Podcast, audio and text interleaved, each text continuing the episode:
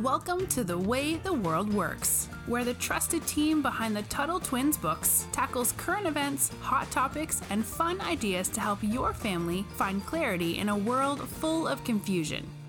Hi, Emma. Hi, Brittany. So, today we're going to talk about one of my absolute favorite people. As I've mentioned probably a million times on here before, I used to work for a place called the Foundation for Economic Education, or FEE, as most people call it. And I'm still a huge fan. I have a ton of friends there, which is why our listeners may have noticed that a lot of our guests actually come from FEE because I have so many friends there. So many people don't actually know that FEE was the first liberty centered or free market organization in America, which I think is pretty cool. And that was in 1946. So a long time ago, long before you and I were born and our listeners. But there used to be this big mansion right outside of New York City where FEE would host all these seminars and they would teach people about, people about economics. And they hosted what used to be called salons, which was really like a party, but instead of like listening to music, you would just discuss philosophy and economics, which probably doesn't sound that fun to some people, but I think it's pretty cool. so do I. uh, we would have been at these parties then, or I guess salons. Yes, um, Ayn Rand was there, who we've spoken of before. She used to hang out a lot with the FEE people. But the person I really want to focus on today is the founder of FEE, and he is a huge influence both on me and a lot of people in our space. His name is Leonard Read, and I think our listeners probably know him best because he's the author of I Pencil, which, as many of you know, is why we got or why the Tuttle Twins did the book Tuttle Twins and the Miraculous Pencil. So, Emma, what do you know about Leonard Read? Well, my introduction to him came through the miraculous pencil, I pencil sort of essay and video that went around for a long time. That was one of the first things that ever um, really opened my eyes to how amazing the free market is. So Yeah. I have him to thank for a lot of my involvement in in the liberty movement world. But yeah, beyond that, he has written 29 works. Uh, he was born in Michigan and, of course, founded FEE, but he also did a lot of other amazing stuff in his life. Um, he comes from a long line of military service, two ancestors who fought in the Massachusetts militia during the American Revolution. Oh, so, all the way back to the beginning of the country. Um, and his grandfather, Edward Read, fought with the New York Volunteers during the Civil War. And Edward Read marched through Georgia under General William Tecumseh Sherman, known for his infamous March to the Sea. So I did not know how to say that name, so that was I know. I- we'll see if we got that right. Uh, write us in and let me know if I got that right, if you know how that's pronounced. But um, yes, Edward Read also fought in the bo- fought in the Battle of Lookout Mountain under the command of Joseph Hooker. He forced a Confederate retreat during this battle, and it opened the way for Sherman's march the following year. So if you haven't quite gotten to Civil War history yet. Um, that probably sounded like a bunch of craziness to you, but if you have, maybe some of that sounds familiar but yeah, he he had a crazy family line and ended up sort of picking up that torch in his own life. Yeah, and I think Con- Connor and I are planning on doing. We always joke that we do a lot of controversial episodes, so our Civil War one should be pretty interesting. Oh yes. Connor and I have some thoughts. But so one thing that is interesting to me about a lot of these heroes we discuss is a lot of them had to take on a lot of responsibility at a young age. And the same was true of Leonard Read. So his dad died when he was only 11. And there was a book about him, and it, it says near the end of Leonard's fifth grade year, his 40 year old father, Orville Baker Read, developed a small pimple on his face. So, pimple, like we all get pimples, right? It doesn't seem like a big deal Oh yes. but it became infected and he popped the pimple. This is such a like I don't want to laugh at the story. It's very tragic, but it's like, wait, what? So he popped the pimple, which caused an infection to travel through his uh, what's called the lymph vessels in your bloodstream, and he got what's called sept- septicemia. I think they just call it septis now. Um, but Yeah. basically, it's when your blood is poisoned. So Yeah. super tragic. I don't like giving away my age, but I'm only five years away from being 40. So I think Connor, I, I won't give away Connor's age, but he's closer to 40 than I am.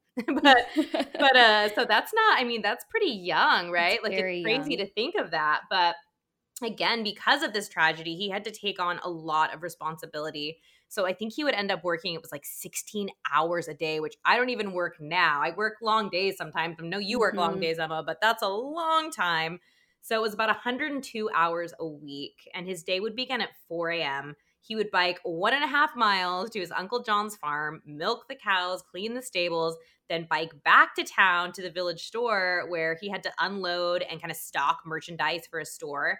And so all this happened before 8:45 a.m. And then of course he's only 11, so he's got to go back to school. And then, and this gets crazy. So after school, then he goes and works back at the store and from 7 to 9 p.m selling dry goods hardware items produce. And on saturday he actually manned the store which means he ran it from 7 a.m to 12 p.m and on sunday it was 7 a.m to 11 a.m so again like i i don't want to say i don't work this hard. I think i'm a pretty hard worker but i can't even imagine doing all that at 11 and all this manual labor. You know i write and do mm-hmm. things like that but this kid at 11 i mean it's crazy it it's super crazy. And a lot of folks listening have maybe you know worked a job here or there or unloaded groceries or helped with you know taking garbage carts out or walking dogs. And imagine doing that for 16 hours Oof, a day yeah. on top of being in school. It is just a crazy thing to wrap your mind around. But all of these things added up together to help Leonard Read really become this entrepreneurial person and he understood the value of hard work and and how it can help elevate your life and and improve your station and he he would even go set muskrat traps around swamps and lakes. what lakes. exactly is a muskrat? Sorry to, to, to cut you off. I was actually wondering this earlier. I know like it's yes. a rodent, right? Yep. So we had lots of muskrats in our area where I grew up because really? there were lots of waterways and lakes and stuff out in Oregon and uh yeah they're they're like basically a giant rat. Sometimes they're called nutria rats. And yeah they're they're super gross and you don't want them in your area. But he would go set traps around and then sell their furs because uh, furs were all the rage especially back then. And you could get get a couple bucks for them or get i guess the equivalent of a couple bucks. You get 25 cents for them so he would go put up large amounts of popcorn and sell it at public uh-huh. gatherings. And he also even tried to grow mushrooms normal mushrooms. We're Edible not talking anything crazy. Yeah yeah. We're talking mushrooms that go in a stir fry nothing nothing else. And he tried to grow those at his friend's house. So he was all over the place always looking for ways to be entrepreneurial and make money one thing, and I'll have to put this in the show notes, but one thing I know we've talked about, um, we always say like a number and like a number of money amount, and it's something that happened a long time ago. There's a really good app called Inflation Calculator, and I use it all the time. So like when we t- say like, oh, he made 25 cents in 1920, you can mm-hmm. actually find out how much that is today. So I'll put that in the show notes. It's really interesting. I'm like a sucker for watching old 1950s TV shows, and every time they mention like an amount of money, I'm like, oh, I wonder how much that costs today. So side note, that's always fun. But yeah. so the military history, he continued. So he served in World War One, and he almost died four different times. I didn't want to talk about every single time. It's actually a lot, but I'm gonna also link to a FEE article that gives like every time he almost died. But that gave him a lot of appreciation for doctors, for surgeons. And a surgeon is a doctor that does like it sounds like a surgery, right? So they're the ones that you know cut you open and you know take out your appendix appendix if it needs to be taken out and sew you back up. So they're very valuable. And he always wanted to be a surgeon. That kind of gave him a deep respect. But instead of that, you know, we've talked about specialization a lot and doing what you're good at. And he just wasn't, he wasn't a surgeon. But like you said, Emma, he was really good at entrepreneurship. And we talked about how he kind of had a background in, you know, running a store and doing other stuff. So he actually started his own wholesale grocery business. And even though he was still talking about his dream of being a surgeon, he said, and this is about his respect for doctors, he said, in those days, doctors, by reason of their extensive edu- education and their daily opportunity to observe human needs, were nearly always community leaders. This was especially true of a family doctor in a small town. He served in a lot of public offices and on you know boards of education who make the decisions for schools and in other service organizations that helped the community. And you know, he was a young man eager to learn and work. We already saw that. And so he wanted to be a community leader too. And so he always saw doctors as doing that. So that is why he wanted to do it. But um, his main thing is he wanted to be a great healer. And I love this because even though he wasn't a healer in a doctor sense, he wasn't, you know, sewing people up or helping them when they were sick. He did a lot of healing as far as helping spread the word of the free market to America. Like I said, FEE was one of the first organizations or was the first organization.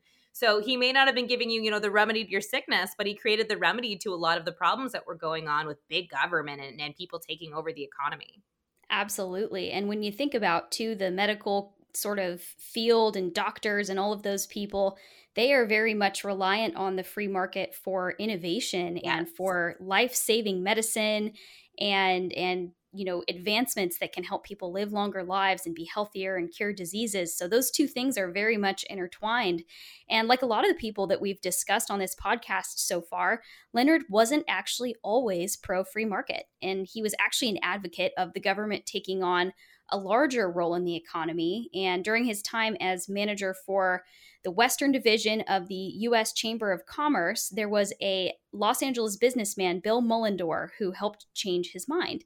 And Mullendore was this vocal opponent of FDR's New Deal, which we will definitely have another episode about. Lots we actually did. I think there. it's a couple weeks old, so we'll put a link in there too, so our listeners can go back and listen to that one. Well, there we go. We want everyone to to be up to speed on that because there is so much to talk about with the yes. New Deal and and the the Tuttle twins ideas, but yeah, Read challenged him to a debate, and the debate ended up changing his mind. So he became a vocal advocate. So good for him for keeping an open mind and being open to whatever ideas are the best. That's pretty awesome. It is. It's actually one of my favorite parts of the story because it's actually how I became, I call myself a libertarian, but that's how I became a libertarian. It was when I was in college and a friend of mine was, I said FDR was the greatest president who ever lived because I had just learned about the wow. New Deal. Yes. I know. I'm embarrassed. and I remember he dared me. We didn't have a debate, but he's like, all right, I dare you to go do some research come back to me in a few weeks and tell me that FDR was the greatest president who ever lived. And I started doing all this research and I came back to him. I'm like, listen, I was not correct. And I have been a libertarian ever since. So when I read that, I was like, oh my goodness, like Leonard and I have that in common. So, wow. And it was it was really fun for me to read that. But as we said in the beginning, so he started FEE and FEE became like this oasis. And oasis is like this big giant, you know, like water. I want to call it a puddle, but it's not a puddle, like this surplus of water in the middle of like a desert, right? And it became mm-hmm. became this oasis for all these intellectuals, all these people who were really into philosophy who didn't feel like they belonged in society because during FDR's New Deal, you know, everyone who was mainstream was like more government, more spending. Mm-hmm. We've talked about the Federal Reserve and all that. This is when all this was just a nightmare. It still is today. So people like Ludwig von Mises, who we've talked about before, Milton Friedman, who we haven't talked about a whole lot. He's like half great and half not. Don't tell anybody I said that. I guess our listeners are going to hear that. uh, sometimes he's spot on and sometimes he's not. But yes, he was still very important. Human. Yes, he's human. That's a good way to put it, Emma. But he ended up serving as just this like Leonard ended up being this major figure in this, you know, fringe, which is kind of like offbeat, like off center um, group of intellectuals who had these seminars. And he eventually started the Freeman magazine. Now, side note, this is very important to me because I became a writer I was writing before, but my writing really became prominent when I started writing for the FEE website, which is what was born out of the Freeman magazine. So it's really important for me. That's awesome. I love how how similar your story was to Leonard Read's. I didn't even know until the, yeah, that's crazy. Yeah, the connection through the magazine. It's it's crazy how these things cross over throughout history and throughout the movement. I always love hearing about how people got involved in all of this stuff. But yeah, going back to to Leonard Read, he joined the board of directors for this newly founded periodical, The Freeman, which is that magazine you were talking about. And basically, this was a forerunner for the conservative National Review, to which Read was also contributing. Which still around ever, today. Still around today. Still, still putting out a lot of great pieces and a lot of great writing. Um, so this was sort of like the precursor to that. And in 1954, he arranged for the magazine to be transferred to a for-profit company um, and FEE assumed direct control of the magazine and basically turned it into an outreach tool to help teach people about the ideas rather than just sort of talking to the same folks that have heard the same stuff over and over. He said, we need to reach new people with it. So that's that's a pretty awesome thing for him yeah. to have done. So some fun facts about him too, and this was really fun to read that I didn't know. He loved to golf. He was also an excellent chef, which I'm wondering if it's because he owned a produce market that he could you know, buy all these things. But overall, he was a great supporter of individual liberty. And before we end, I want to talk about this quote. And I'm not going to read the whole thing, but I but I'll read a couple quotes. So my favorite thing is he said, "The premise is that destiny of a man is to emerge or evolve towards advancing potential that an that individual liberty is essential to such progress." So basically, he's talking about the power of the individual, and this is the part I love. The reflections which follow are not aimed at swerving anyone from whatever life purpose he may have set for himself. That's his affair, not mine. And what I love by this, he's basically saying, pursue your happiness. I don't want to get in the way of that as long as you know you're not going to hurt me. And my absolute favorite part, this comes actually from a different book, but he says, "Let anyone do anything he pleases, so long as it is peaceful." Hmm. I love that. Isn't that great? That is a great quote. He he is uh, right on the nose there, and that relates a lot to kind of some of the stuff we talk about. Don't hurt people. Don't take their yes. stuff. It's it's like, hey, we can all live our lives the way we want to. We don't all have to do the same thing, but it better be peaceful. Yeah, we've got to find a way to live together peacefully. well, that is all we have for today on this one. Um, we're gonna put that stuff in the show notes, the inflation calculator, and more information on Leonard Read if you'd like to read up a little more about him. But we will talk to you guys soon. Talk to you later. Bye bye. You've been listening to The Way the World Works. Make sure your family is subscribed and check out TuttleTwins.com for more awesome content.